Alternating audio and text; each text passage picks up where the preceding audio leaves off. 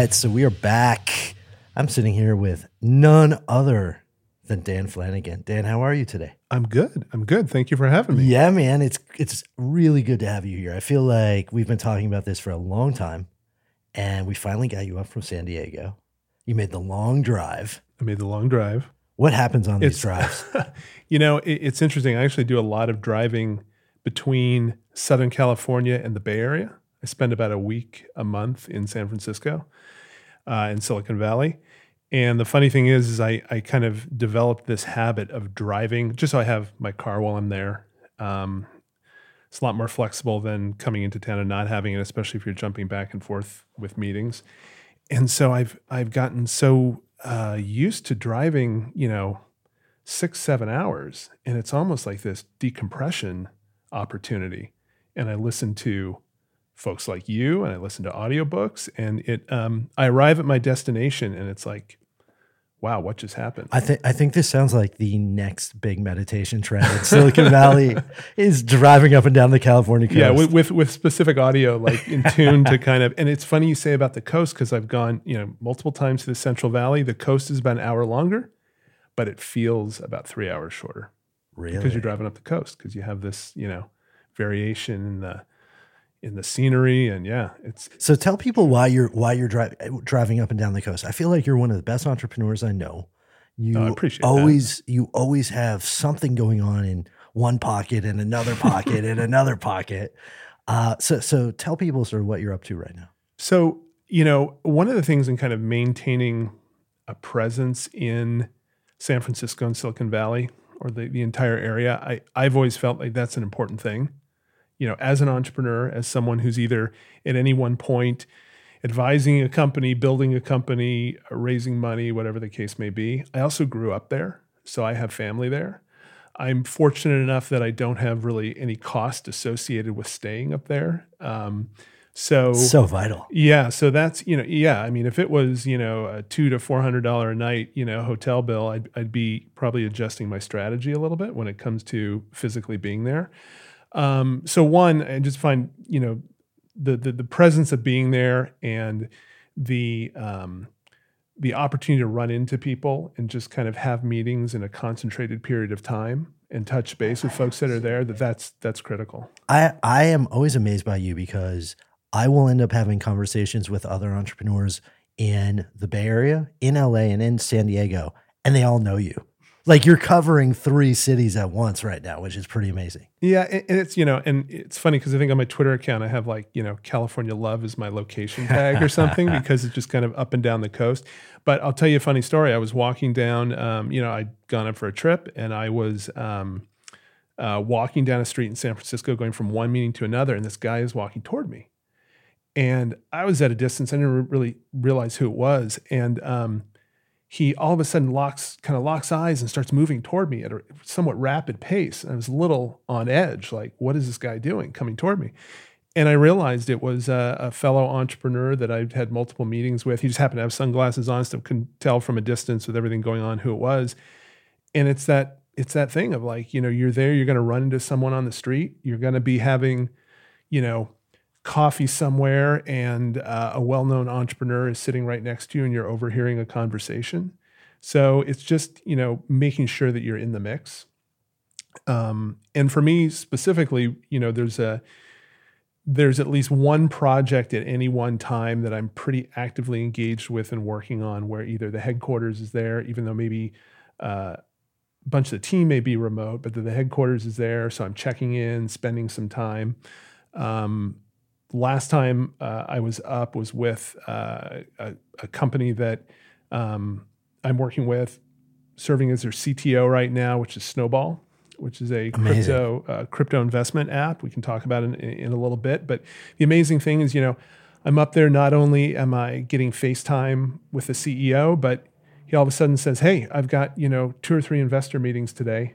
You know, let's make sure you're in the meeting." And so you know, over the course of a couple days, you know, we have six really uh, engaging, successful meetings, and uh, and then I head back here and I hunker down and, and help them run product and uh, and the engineering team, and so you know, it gives you an opportunity to step outside of what your day to day is, and you know, engage in a very uh, personal one-on-one way. Yeah, I think the best entrepreneurs are finding ways of being everywhere at once. I think that they learn, at least for me, FaceTime is really, really important. Getting in there and actually having focused time to work with entrepreneurs. And I feel like I see you doing that often, which means to me you're you're successful. I see too many entrepreneurs that are just trying to cover their bases, do too many phone calls, do too many too much of this. But I see you focusing on specific projects at a specific time. And I think that other entrepreneurs notice that and and say that to you. Yeah, and I, I think there's a big, you know, uh, there's a big push when it comes to, I think meditation and everything when it comes to like being in the moment, right? Yeah. And I, I think there's something, th- there's a place where we've we've taken ourselves when it comes to whether it's email or it's Slack or it's texting or it's WhatsApp or whatever it might be. They're all fantastic tools. I mean, we would not get along without them. But to be completely honest, my email volume is way down, but my Slack volume in comparison to where my email volume used to be is way up. And there are just some people that you work with who interact differently when they are behind a keyboard than they do when you're face to face. And I think um, you can cut through some of the communication challenges that you might find when you're constantly behind a keyboard, when it's very easy to jump from one channel to another, one topic to another, to quickly paste links, to assume that people on the other side are reading that information or that you know your your email is being covered uh, from top to bottom. When when you're physically in a room with someone, you can sit down and have a conversation. You know, you you cut to the to the core of whatever problem you're trying to solve, whatever product you're trying to outline and, and develop. Um, so it's just required. I'm I'm a big fan of distributed teams. I work with a with a fantastic development team in Kiev in in uh, Ukraine but I went and spent, you know, I spent a week with those guys. Yeah. you know, hanging Yeah. out. So, so, um, and even the time sometimes you spend, it, it may be that you come back and through the tools you use, you're even more productive when you're remote and using those tools.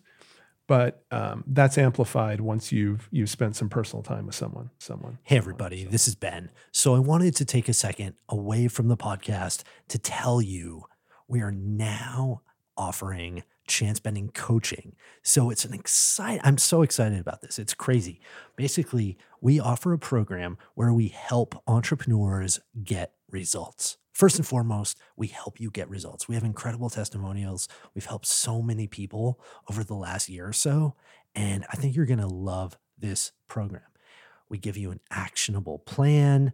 We teach you how to run business models. We really just help you move toward that entrepreneurial life you were meant to lead. So, pure and simple, we create business results. If you act now, we have a special. Just go to bensmith.tv. We have $100 off. It's so affordable, guys. It's like, I can't believe we can offer it at this price. Like, right now, we're offering coaching at $297 a month. I don't know anybody that can meet that price. That's what we're doing. You get all sorts of media, you get modules, you get courses, you get all sorts of stuff. It's like I, I'm so pumped to offer this to you. So go again, bensmith.tv, click join now, join the Chance Bending Network. It's awesome. Um, all right, back back to the podcast. So so tell us tell us about this crypto project. So Snowball is the first what we call smart crypto um, investment automation platform. So SCIA. And if you you think back to like when Salesforce started, right? They kind of coined the term SaaS, right? So we're trying to kind of coin a new term and a new category here. So you can think of it kind of like Wealthfront. Um, What you uh, effectively do is when you download the app, you're able to invest in one of a number of different crypto portfolios. And those portfolios map some of the popular uh, crypto indices that are out there on the market that are only available to accredited investors. So through Snowball, access to those portfolios is going to be available to the, the standard retail investor. And you know, as you know, my my background being uh, someone who's always, well, first and foremost, been focused on how does a person interact with technology? Like, you know, how do you make that interaction natural and easy? Um, and then focusing to a great degree on top of that when it comes to social apps, that to me, one of the big challenges crypto's always had is that it's been in the realm of of geeks, right? It's it's something where you have to understand, you know, how to get a wallet, how to have that wallet address. You have to research different crypto coins. You know, kind of built into the structure of both, you know, cryptocurrency slash blockchain is this barrier where it's not necessarily incredibly accessible to uh, to the consumer. So, you know, part of my goal and part of one of the things that attracts me so much about Snowball, you know, as a product, um, is kind of this idea of one, taking something that's incredibly complex and making it simple. We kind of joke that um, it's grandmother proof. You know, we're trying to build a grandmother proof UI, taking a lot of cues from Apple when it comes to user experience and, and ease of use. Um, but also taking something that you know, up till now, you've had to spend a lot of time researching, a lot of time um, reading blogs, signing up for newsletters to understand crypto, and putting some of that uh, some of that intelligence behind the scenes. So, you know, you can invest in kind of an index fund strategy and not have to sit there every single day worrying about what coins up, what coins down. Right, right. You know, and so it, it, I think it's the combination of both. And it's funny that you know, I, I, don't know. I was listening to another podcast the other day when someone was talking about design and they had brought up the same thing. They said, well, you know, every time I, I design something, I, I focus on making it, you know, I always think, could my grandmother use this? And so that's kind of, you know, that's the threshold we're trying to meet and to say, hey, you know, this is accessible to to everyone. And a lot of the folks we have uh, on our wait list, because the the app is in beta right now, a lot of the folks so so our people can't get on there quite yet. Can't get on there quite yet. yet. But if they're interested, they can go to uh, snowball.money or secret.snowball.money to sign up for that to sign up for that I wait like, list. I like those URLs. but um, but uh, yeah, the the a good chunk of the folks who are on our wait list are, you know, younger individuals who are looking to get into crypto, who haven't yet, who you know want something that's going to uh, make that experience a little bit easier and and make that experience a little bit more of a, a guided one and not just a, a shot in the dark when it comes to how, how do you guys combat i mean uh, we've all seen crypto uh, valuations or, or values Yeah. go down in the last year year and a half how are you guys how, how do you think about that as a marketer Yeah, well, you know, as as a marketer, I think of it. I think at a very high level. I think you're always, and if you look at the trends in crypto, you know, you're going to have your bear markets, you're going to have your bull markets, right? And as a marketer, I think, and, and this is one of the things, a lot of these these folks we have signing up are folks who aren't in crypto yet. They're kind of now looking at this, you know, what essentially is a bear market, and saying, okay, now's the time for me to get in, because in the last bull market, it's all the folks who got in kind of previously, you know, it was 2013, 2014, uh, folks who, you know, realized that that crypto was a was an interesting uh, asset to all of a sudden be engaged with, and they're the ones who kind of made out in that in that bull market we had. So I think that's you know that's one thing that you're always going to have these um, these fluctuations in the market. If you think about companies like you know Coinbase, who kind of you know, spent a lot of time building out what they had as an offering, and then they were there and they were ready when the when the market took off. Um, so I think that's that's one thing. I do think we're we're reaching a new generation of folks who are, like I said, interested in crypto, but not necessarily looking to do. You know, they're not all super geeks who are looking to do all the research or who were uh, into crypto because of the blockchain technology behind it right? They're, they're more into crypto because of the aspirational idea of like, hey, I need to diversify investment and I shouldn't just have stocks, but I should have some investment in cryptocurrency as well. Um, so as a marketer, I mean, it, the, the company is really a strong, you know, marketing company. Our, our message is about, you know, what you can achieve if you uh, take an approach to smart investing and much less um, about, you know, promoting uh, you know a given coin or a given project and that's one reason why kind of that index approach it's the you know it's the warren buffett uh, index investment approach that It's super interesting because it sounds like what you're saying is let's treat this as a real financial instrument and and less about the technology itself in some sense. Uh, it's it's this idea of like, look, this is a class of investment.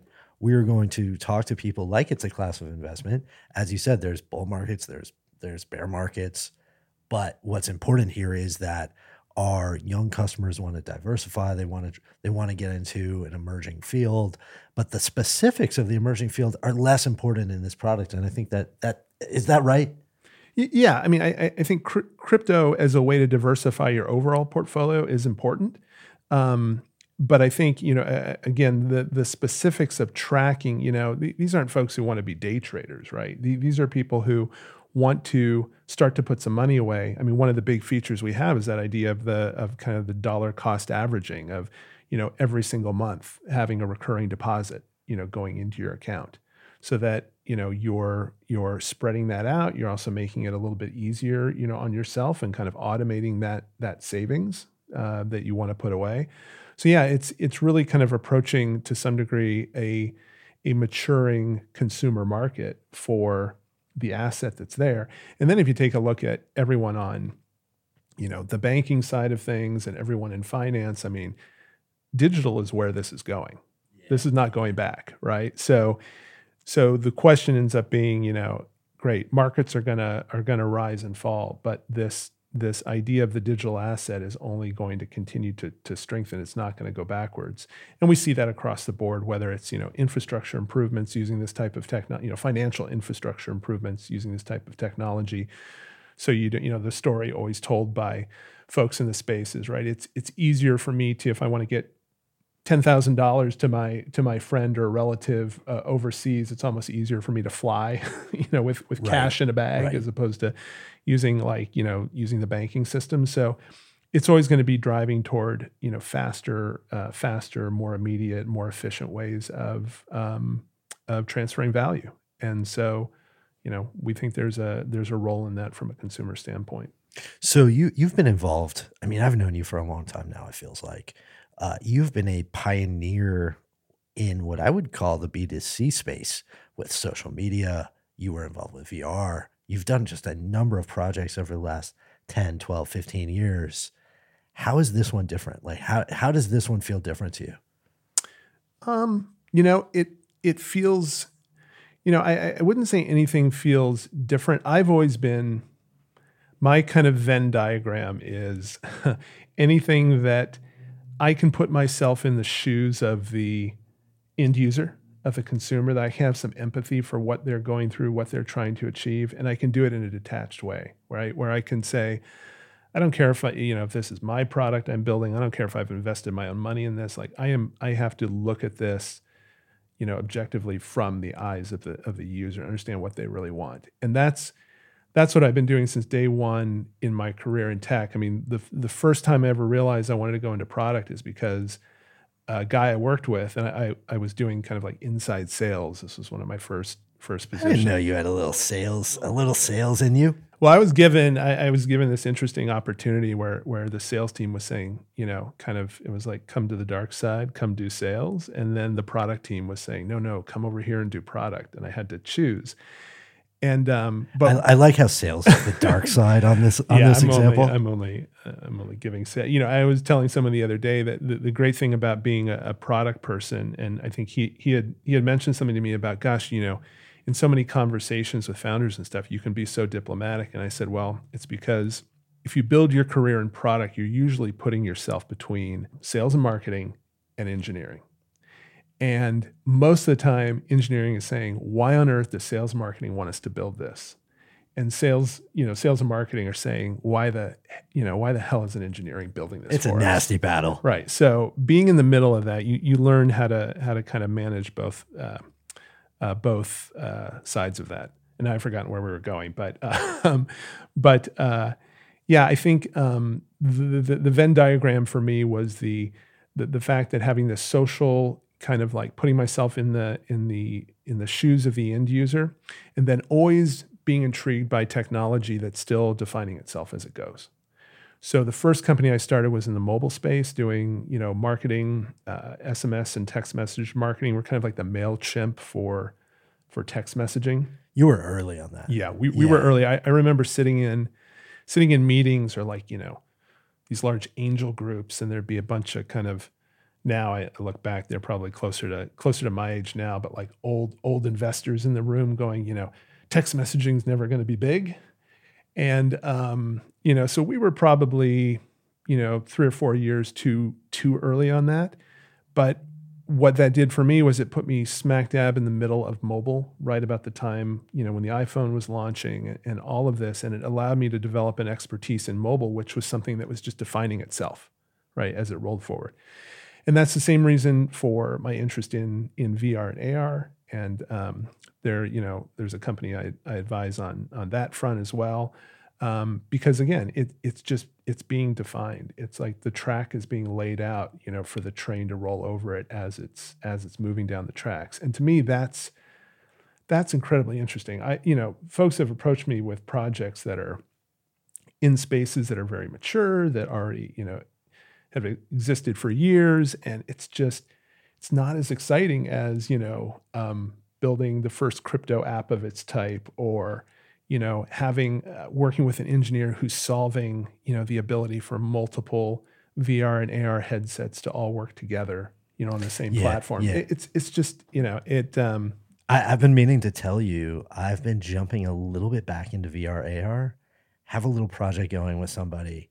And I think we might have just pulled off the first of its kind in the world. And it's just like, there's just this amazing feeling when you're like, wait a minute, are we the first people in the world to do this? And I and and I you just can't reproduce that feeling in any other way, I feel like. And I think that's what you're describing. yeah, yeah. Yeah. And it's and it's just it's also knowing that like each step you take, you're developing a base of knowledge that even for a selfish reason where you're kind of like, hey, you know what? Um, it's not just that, you know, you have an expertise in a particular, you know, particular vertical, but you have like expertise in a sub subcategory of that, or even a subcategory of that. So all of a sudden, you know, the demand for your knowledge and the demand for your skills can be that much, you know, um, you can be that much more in demand. Um, and so I think that's an important thing just from a from a career standpoint. And I just learned that on on the mobile side of things. Yeah, I've I've been impressed with the way you market yourself as an entrepreneur. You seem to attract uh, really great teams of people that are looking for a thought leader. They're looking for a a product leader, and you seem to know how to speak their language, uh, which is really really valuable. Yeah, yeah. I mean, um, it's it's something I think you develop over time, and it, it only it just improves by having multiple experiences with with you know different teams and different different folks, and you know diverse teams. I mean, even when I think now about engineering teams that I've worked with locally or remotely, you know, whether it's a team in China or a team in India or a team in in Kiev, you know, it's or you know here locally, uh, you know, even that. Um, helps you develop those communication skills and, and project management skills and all of that that requires really taking an idea you know at the end of the day as a i consider myself a creative person taking an idea from just a concept all the way through to something that's in someone's hands. That you know that's the thrill. Um, that first company i was talking about working working at way back when in, in silicon valley when i started in in tech was a was a hardware company. It was consumer hardware so back then, you know, most consumer hardware was sold at, you know, CompUSA or Fry's Electronics or, or, you know, somewhere like that. So the thrilling thing there was to design something, get it, you know, built by the engineering team, get it manufactured. It would go into a retail box. And as a product person, you were responsible for that whole thing. And then it would end up on the shelf. And sounds creepy, but I would go, you know, well, we kind of had to do this anyway. We had to go and, and check, you know, retail shelf placement and everything. But I'd, you know, I'd go into one of these retail stores and I'd kind of like stand there in the aisle, you know, and Yeah. as someone came by looking at the different, you know, products that were there in the aisle, it was kind of like, oh, have you considered, uh, have you considered buying that one there? You know, and you know, seeing someone actually pick something up and make that make that decision, that's you know, that that to me was incredibly, you know, incredibly fulfilling type of thing. It still is. Tell tell us about Butter. So, Butter is a social discovery app. Um, we've been iterating on Butter for, gosh, probably now. I mean, in a in a serious way for about five years. Um, in a less than serious way, and just kind of as a e- experiment before that, you know, um, you know, probably three or four years uh, in advance of that, and part of what butter became was a little bit of a of a happy accident in finding kind of what we felt our or our eventual product market fit. So, ton of dating apps on the market, right? Um, not only the the top dating apps that are out there, but if you just look in the category, there are new dating apps popping up all the time. Um, and there are you know a bunch of social apps like Instagram, et cetera. Um, no one. What what year was this? Uh, gosh, so 20 like 2012, 2013 is when I think we really kind of hit the ground. Really at the height of consumer social yeah.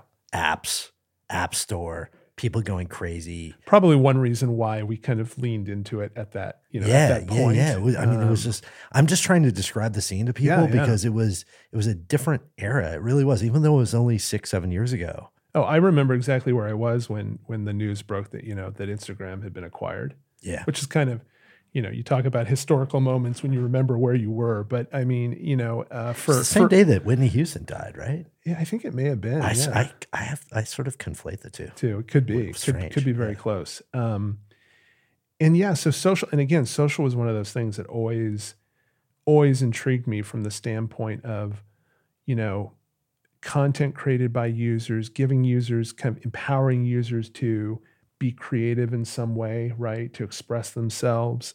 Um, you know uh, knowing that you could launch something that overnight you know if not 5000 10000 hundreds of thousands of people could be using um, which to me you know as, as a product person when you're always you know looking for engineers and people work on a project you, you know the difference between like well we have this idea we're thinking of building it we don't know if we have product market fit yet can you come on and join the team versus hey how'd you like to work on a project that has you know 30000 monthly active users?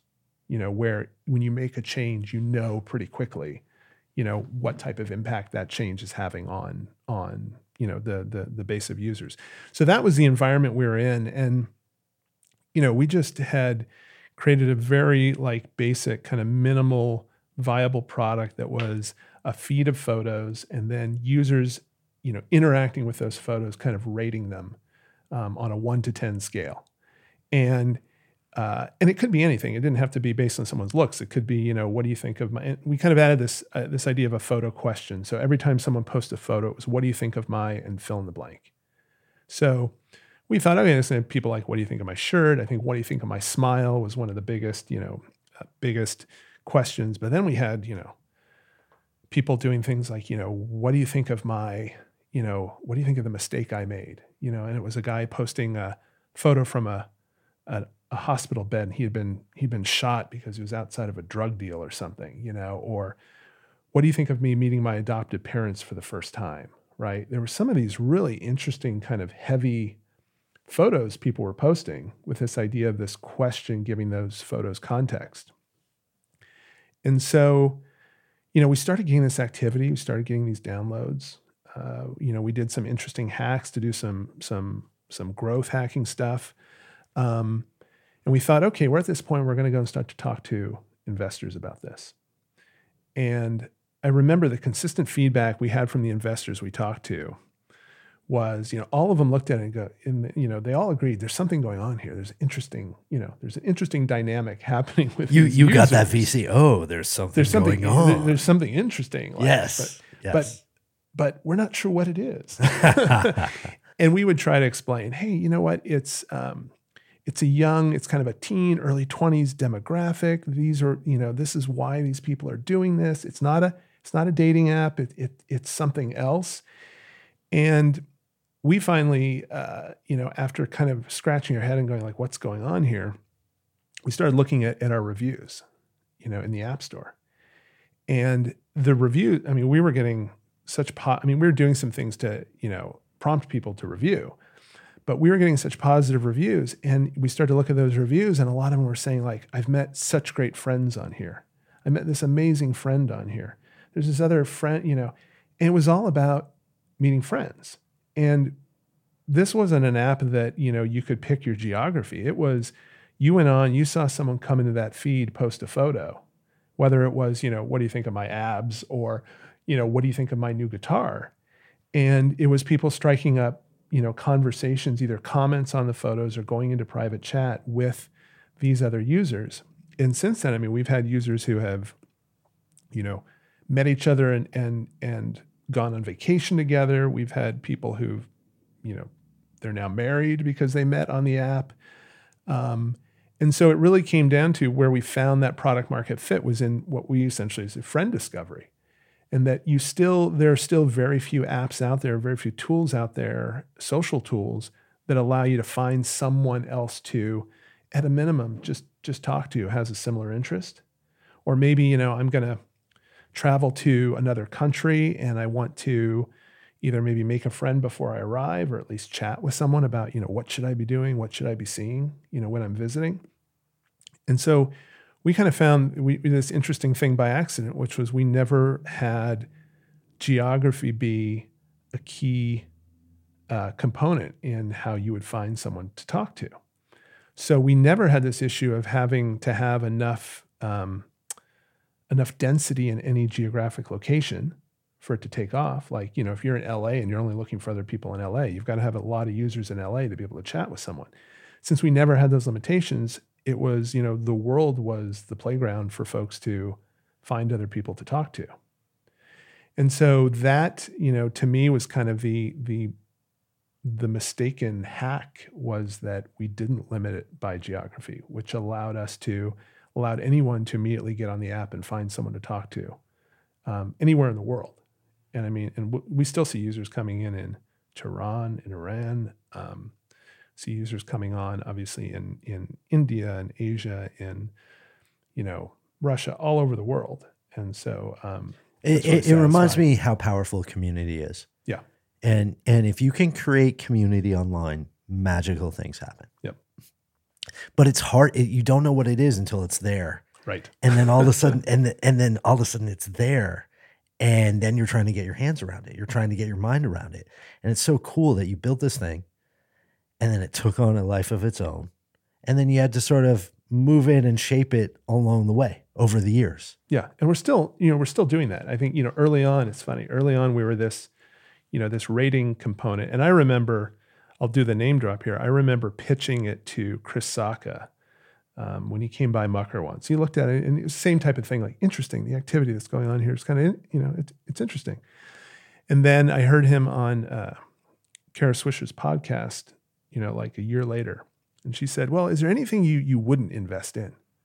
He goes, well, "I saw this app once that, um, you know, it, had, you know, teenagers were posting their pictures, and then, you know, someone could go in and, and, and rate them and and and give kind of a give kind of a negative rating. And I don't know, I I would never want to invest in anything that was negative like that. I actually heard that. Yeah, yeah, Yeah, I heard that. And and I, I didn't realize it was you. yeah, I, and I tweeted to him and I said like uh, I don't I don't know what I said. I said, "Well, I'm glad, you know, I'm glad you remembered the pitch or something like that." And and and he, you know, he replied back with a funny with a funny reply, but um but it, it does show that, you know, over time you you figure these things out, you know, and you and you change them. So now we're at a point where you know, we're about to launch uh, video into the mix, you know, and um, work on how do we turn this into, you know, we really don't want to be an advertising based app. We really want to kind of create an understanding among our users that there's value there and that, you know, for a little bit on a monthly basis, they can pay for that value and, um, and build community and build, build friendships. And if, you know, we're able to Or have social do social apps have that sort of mon- does anyone else have that monetization? dating apps do. Dating apps do. Dating apps That's do. right. And you know, if you look at the top grossing apps on on iTunes right now, I think the I think number two is probably Tinder. And if you look at you know how that monetization works, it is based on um, it's based on a number of different triggers, but a lot of it is like you know visibility of your profile. You're you're willing to pay extra money for like um, you know being able to stand out you know stand out among the crowd or tell someone they're special, and you know along with just added features for for a monthly subscription you know subscription level. Um, most of the dating apps you you know it'll end up being 20 30 bucks a month that that people e- even on the quote unquote hookup like swipe left swipe right apps they are you know generating on the subscription side and then top ups uh, you know above that probably on average you know it's, it's to that 20 30 buck a month level um, we think that you can do that in a social app i also think it's you know I can go on forever about kind of how in the case of Facebook and a lot of these social apps, you know, the users are, you know, the users are the product and the customer is the advertiser, right? Um, don't want to, you know, tick anyone off where the where the uh, where their model is an advertising model, but when it comes to social, I mean, this is why we've run into some of these problems, is because everyone expects that social experience to be free. And by being free, you're putting yourself in the position of saying, well, you know, I have to give up my data, I have to give up, you know, access, uh, access to myself on this platform to, you know, essentially pay. I mean, that's how you're paying. You're paying by becoming by becoming the product.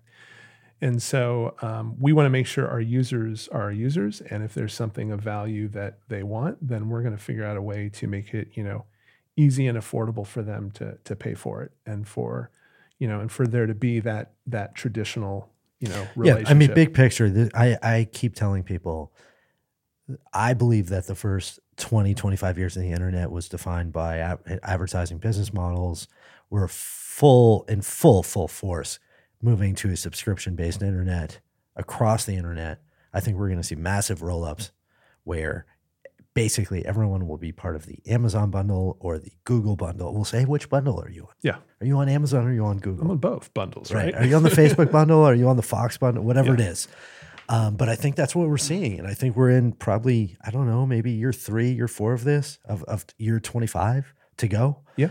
Um, and I think it's exciting. And I think it's exciting to think about consumer B2C startups like yourself thinking about it that way, trying to provide services. You're not explicitly a dating app, yet you're still thinking about it in this direction. You're still thinking about monetization in this direction. I think it makes sense. Yeah, and I think there's a gap. You know, th- there's still. I mean, we've been very lucky in that there's still, there's still kind of this this uh, unserved market. You know, of folks who, you know, don't want to be found on on Tinder. You know, it's funny because Jason Calacanis was the one who said, "Oh, this is kind of like the app for people who are too embarrassed to be on Tinder." Yeah. So tell people you were on the Jason Calacanis podcast. Yeah. Um, so it, it's it's an interesting interesting story. So I'd always, you know, I'd met Jason a couple times. I don't think he would he would have remembered per se who I was.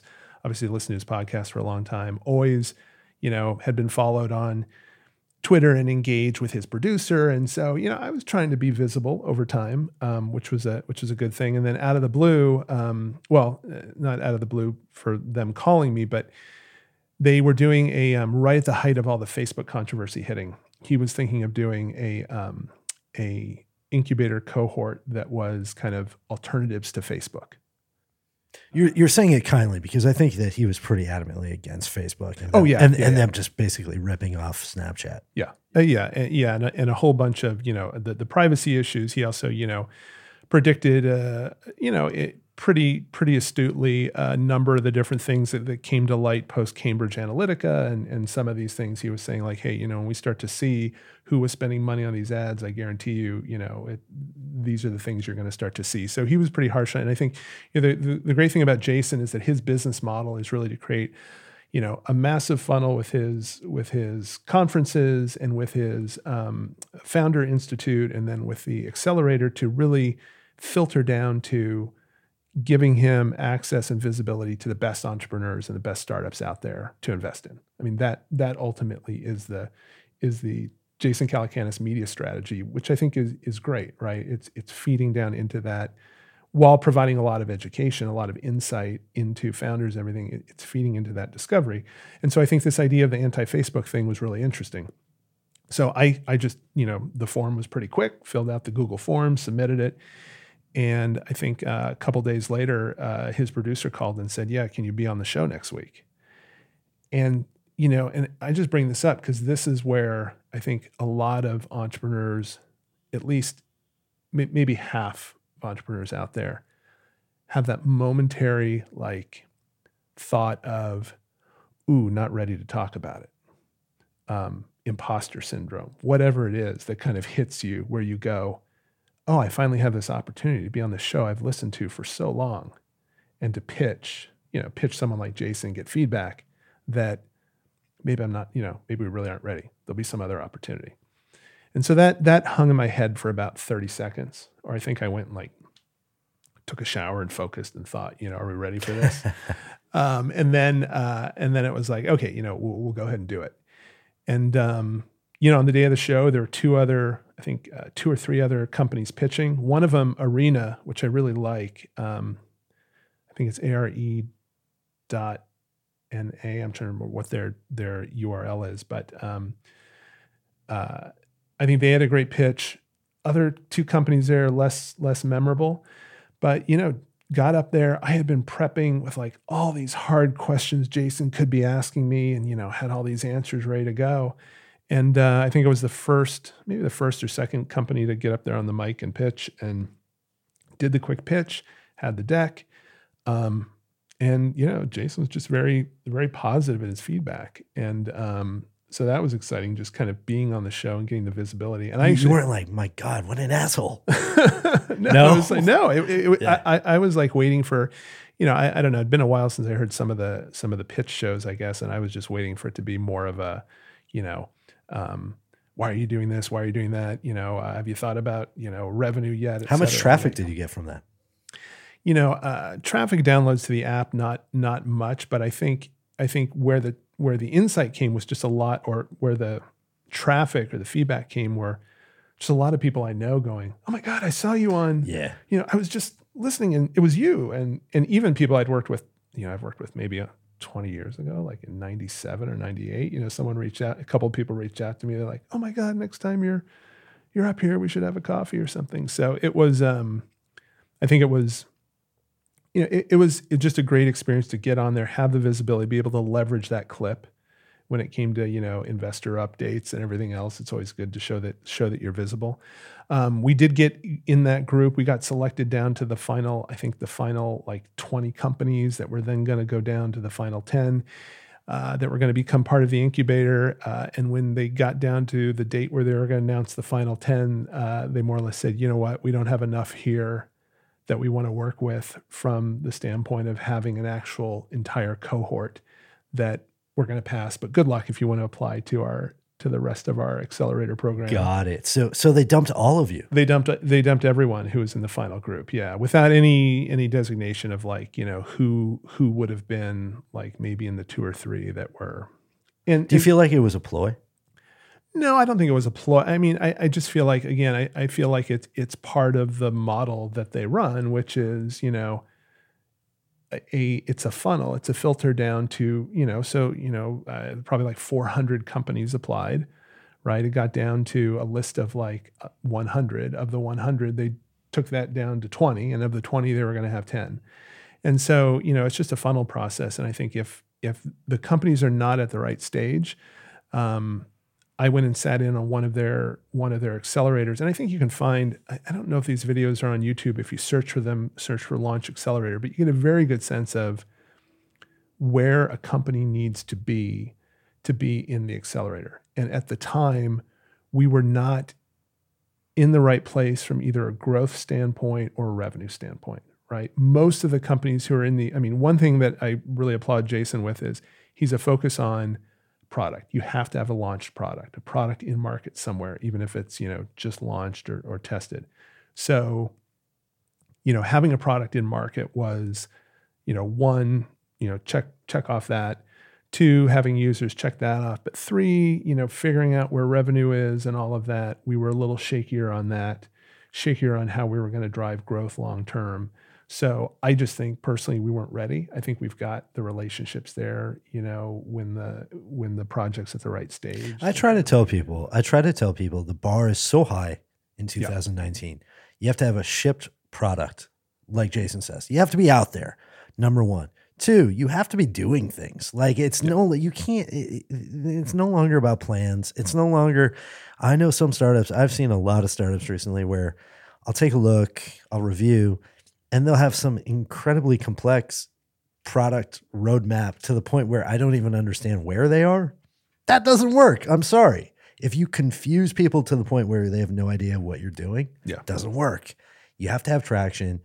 You either have to have a big growing audience or you have to be generating revenue and and that's just where it is now. Yeah, that that's the bar you have to meet. And if you can't come in, and I get a lot of folks, you know, I mean, I'll even have inbound on my angel list profile of like folks doing social apps who want to either want, you know, be involved in some way or advisory or whatever. And, um, you know, if if there isn't something in market, right? If there isn't, um, you know, if you can't tell me, okay, if someone invests, you know, 100k, right? You're out looking for money. If someone invests 100k, where's that going to get you?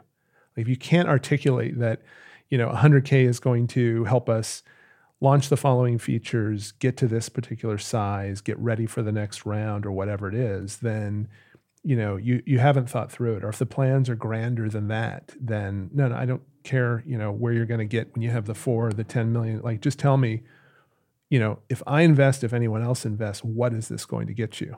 Uh, you know where, how far is this going to get you? And that gives me a good sense of the team. I had someone come to me recently who's essentially a solo founder developer who had built something that you know people were already signing up for. And he he designed the whole ui himself. He hacked everything together. He he built it. Um, and you know he's been approached by other big public companies in the space who have noticed what he's doing. And um, you know, that to me, that shows me, okay, if you can do that with almost nothing or with money from, you know, friends and family, just a, just a little bit, and you can actually build something yourself and get it out there and iterate on it. And you're absolutely obsessed, obsessed about, you know, how it's going to grow and what the next features are going to be and what to do next. And you're just telling me like, I, I need, I need help figuring out, you know, those priorities. I need help finding some investors that's pretty exciting, you know, to see someone who's who's done so much with so little. Yeah, I keep threatening. I really want to do a podcast where uh, we just get entrepreneurs starting businesses within an hour and see how far we get. Like, yeah. how far can an entrepreneur get in an hour? Yeah. And I think we're going to do it pretty soon because you can get incredibly far in an hour these days. So the bar just is it's it's high. You have to be you have to be what you're describing. And if you're not, sorry, it's just it's it's too it's too bad. Yeah. So so Dan, tell um tell me like I always ask everybody, what are you really bullish on here in 2019? Is there anything, any trend, anything you're sort of looking at right now where you're like, hmm, this is interesting? What do you see out there that's hot? Oh, that's a really good. That's a really good question. Um, boy, I probably had some strong opinions a couple months ago as all of this um, you know, again, I'm I'm very I try to be very in tune in the social space. You know, um, I think, you know, the the AirPods have somewhat, I think, and and just the idea of you know kind of persistent Bluetooth headphones um, are going to do something, uh, you know, ha- have an impact on audio and audio content that we're not even fully aware of yet. Such a great point. Um, so I think, you know, I mean, this is stuff. I mean, when you, you know, people are falling asleep with these things in.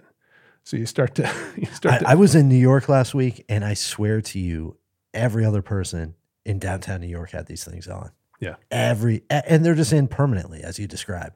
Yeah. I know when I bought them, I tried to keep one in my ear for a week without taking it out. I, I, again, I feel like I was like one of the first people to try this. Yeah. And it pretty much worked. It wasn't quite ready for prime time, but I feel yeah. like we're getting closer and closer to that point. Yeah, I, I think we're getting close to this idea of, you know, some type of persistent audio experience, almost even before like walking around in, in AR glasses. Like you're much more likely to be, you know, having some type of ongoing, you know, persistent audio thing going on. Um, and that obviously rolls into this whole idea of, you know, just I think I, am now, you know, pretty fascinated and have been for a while just on, you know, podcasting and audio and, you know, content creation and how can you, how can you decrease the barriers for, you know, making, making content. Um, whether that's a video and or audio. I mean, I remember my son saying, "Hey, I want to have a YouTube channel." And this is, you know, a couple years ago, and I thought, "Gosh, you know, the the what is involved in in effectively you know doing that production wise seemed to be like there's some pretty you know pretty big hurdles there i think on the on the audio and video side if we can get to some tools that are and, and i think there, there are some things out there that are that are doing this um, get to a point where that becomes pretty frictionless that we're going to have this you know explosion in in content. I mean, we're already seeing it. I, I think uh, what I really have been looking forward to and why I actually got into the voice space in the first place was I really think we'll see short, frequent interactions given the AirPods. Yep. So instead of thinking of, of a 45 minute podcast or even a short form 45 or like five minute podcast, think of it instead of short check ins, almost like Twitter, a little bit longer than Twitter, maybe, where it's like you're checking in with Tim Ferriss, I don't know, five, eight, 12 times a day. And he gives you a little update that's maybe 30 seconds, a minute. And you're like, hey, Tim, what are you up to right now? Tim's like, hey, hey, everybody, this is what I'm up to. Man, I'm like hanging out right now with my dude. He's in a Ferrari and like we're checking out this bookstore. Like that, that's the future, I think, Yeah. uh, where audio's going.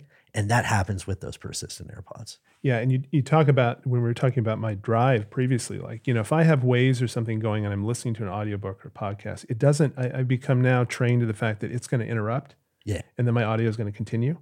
So if that interruption came from you for 30 seconds, give me a quick update, you know, on on this amazing you know experience you just had, or or you know some uh, great entrepreneur you just met.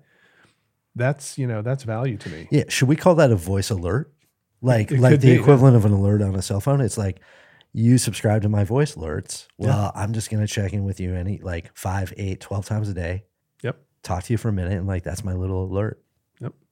I like Yeah, it. Man. I think it. I, I think, it, and and I think there's some there's some folks out there right now. I'm forgetting. Um, uh, I'm blanking right now on the name of the company, uh, but I know that there there's some folks that are in beta right now on the app side of things. They're experimenting with that idea of like just having the app persistent on your phone and during the day, and it just drops in, or you know, messages from your friends, audio messages from your friends, just drop that's in. hot. That's hot. Yeah, and I, I think the other thing too, watching the behavior of, you know, I've always tried to watch like, you know, how do my kids use technology, um, which I think is always precursor to what's going to happen next. And seeing my son's engagement on the gaming front, he's a big gamer. I've always been a big gamer. I just don't have enough time to to be as engaged as as he can, being a being a twelve year old. Um, his behavior when it comes to Xbox, Fortnite, and other games um, has me convinced that there is a new social paradigm coming for that generation that and we even find this some with butter where people kind of go like oh someone would want to be friends with someone that they never meet? And i find it being like you know it's a purely generational thing. So when he uh, so when, when i uh, i'll, I'll draw, draw the contrast and why i'm so excited about kind of that behavior that i'm seeing. And i don't think it's a i don't think depending on how you parent, I think you know video games and all of that can actually be a very good thing and a very positive social thing. Um, when I play, I play you know single player, long you know uh, long narrative type games. Right, I'm not really into multiplayer stuff. Uh, when my son jumps on the Xbox, he doesn't jump on the Xbox to play Fortnite. At the end of the day, he really doesn't do that. He'll jump on the Xbox if his friends are not on. And those friends consist of people he knows at school, people he's never met before face to face, right? But some of them, they've had friendships over the last, you know, four or five years. They, they've been friends online from Minecraft all the way through now to like, you know, something like Fortnite uh, or Apex Leg- Legends or whatever the next, you know, kind of uh, uh, game's going to be. But he gets on there to be with his friends. They choose multiple games to play and they don't you know he's not getting on to play fortnite per se it may be that they that they decide to play something else Yeah, he's getting on to hang out with his friends. he's getting on to hang out with his friends Yeah. and like i said you know two-thirds of those friends three quarters of those friends are people he's never going to meet face to face right but they know they know their you know they know their names they know their ages they know what their interests are in school they know Yeah. what their parents do for work you know and so anytime anyone tells me that this idea of social interaction, you know, um, remote social interaction and ha- being friends with people who you're likely to never meet face to face is not going to be huge. I'm convinced that really at the end of the day, and we've talked about the value of face to face, right? And the value of, of that. But I do think a big portion of what that generation is going to experience long term, both with work in the work environment and social environment, is going to be, you know, long term friendships and relationships with people, you know, remotely who they're they're likely not to meet face to face. that's gonna you know that impacts gaming that impacts social apps that impacts how you work because you know remote he's to be much more attuned to the idea of working remotely with these people you know he's just meeting you know through a remote connection or through a through some type of you know um, zoom call then you know even the idea of going into an office and working with five or six different people and it's because of how he's been exposed to the technology Yeah, and I I would actually argue that it's on a adult level. It's happening very rapidly as well. People just in the last, I would say, year and a half, people now feel very comfortable spending money and, and consulting with a doctor online that they never meet. That has that was never the case until the last year and a half. Same with physical trainers, right? Where in the education space right now, it's rapidly, rapidly changing. I think we see it with doctors, trainers, and we're increasingly. And I know there's in VC, um, the psychology, like psychologists, like that market starting to pop off. I, I just think we're seeing it across the board, and we're just picking our our spots. Yeah. right now. yeah of, of, of where we feel comfortable or you know I, I know people who probably would never never be willing to you know take a medical consult you know uh, remotely where uh, others the convenience level is you know uh, you know tips it over and and and makes it you know an incredibly viable thing. So i think i, I just think we, we have a generation now and, and i'm always looking to okay you know who's going to be buying these things? Who's going to be engaging with these products you know in their early 20s you know 10 years from now when hopefully i'm still uh, a very viable entrepreneur slash advisor investor you know it, it's going to be this generation right now that that does not even think twice about you know the difference between the kids they play with online or the kids they, they run around the neighborhood with and, and ride their bikes with which is which is going to accelerate everything you're talking about It's crazy, man. Crazy. It's So, vir- Dan, a where virtual world where uh, where can people find you? boy, uh, folks can find me on Twitter. I kind of go through spurts of being trying to be prolific there and then not, but that's just D Flanegan. So it's D F as in Frank, L A N E G A N. It's it's Flanagan with an E. Um, and they can also uh, drop their email into differencelab.com. So that's just difference, like the word difference, like to make a difference, lab That's your like, brand. like a sciencelab.com. Yeah, that, that's a company that that that Butter is under. But Yep. at, at differencelab.com, we have a little email field there that folks can drop in their email. And uh, there's going to be some uh, stuff that I'm starting to do and kind of map out over the next few months so they can do that. I'll keep them updated on on what I'm doing. And obviously, you know, reach out to me on LinkedIn and connect. And, you know, yeah, if you have a product question, you want to chop it up about crypto, you want to chop it up Yeah. about about B2C, you want to just anything. Yeah, hit, hit, hit me up on Twitter. Dan's a, send, Dan's send a good message conversation, on, man. on He's- LinkedIn. yeah. I'm telling you, this is the guy I go to. I, I love chopping it up with you, man. Hey, same here. It's it's been a long Yeah, time. So it's been yeah. good. Well, uh, we'll have to have you back next time. We'll do. I, I keep telling people we're next time we're, we'll do some stuff on video.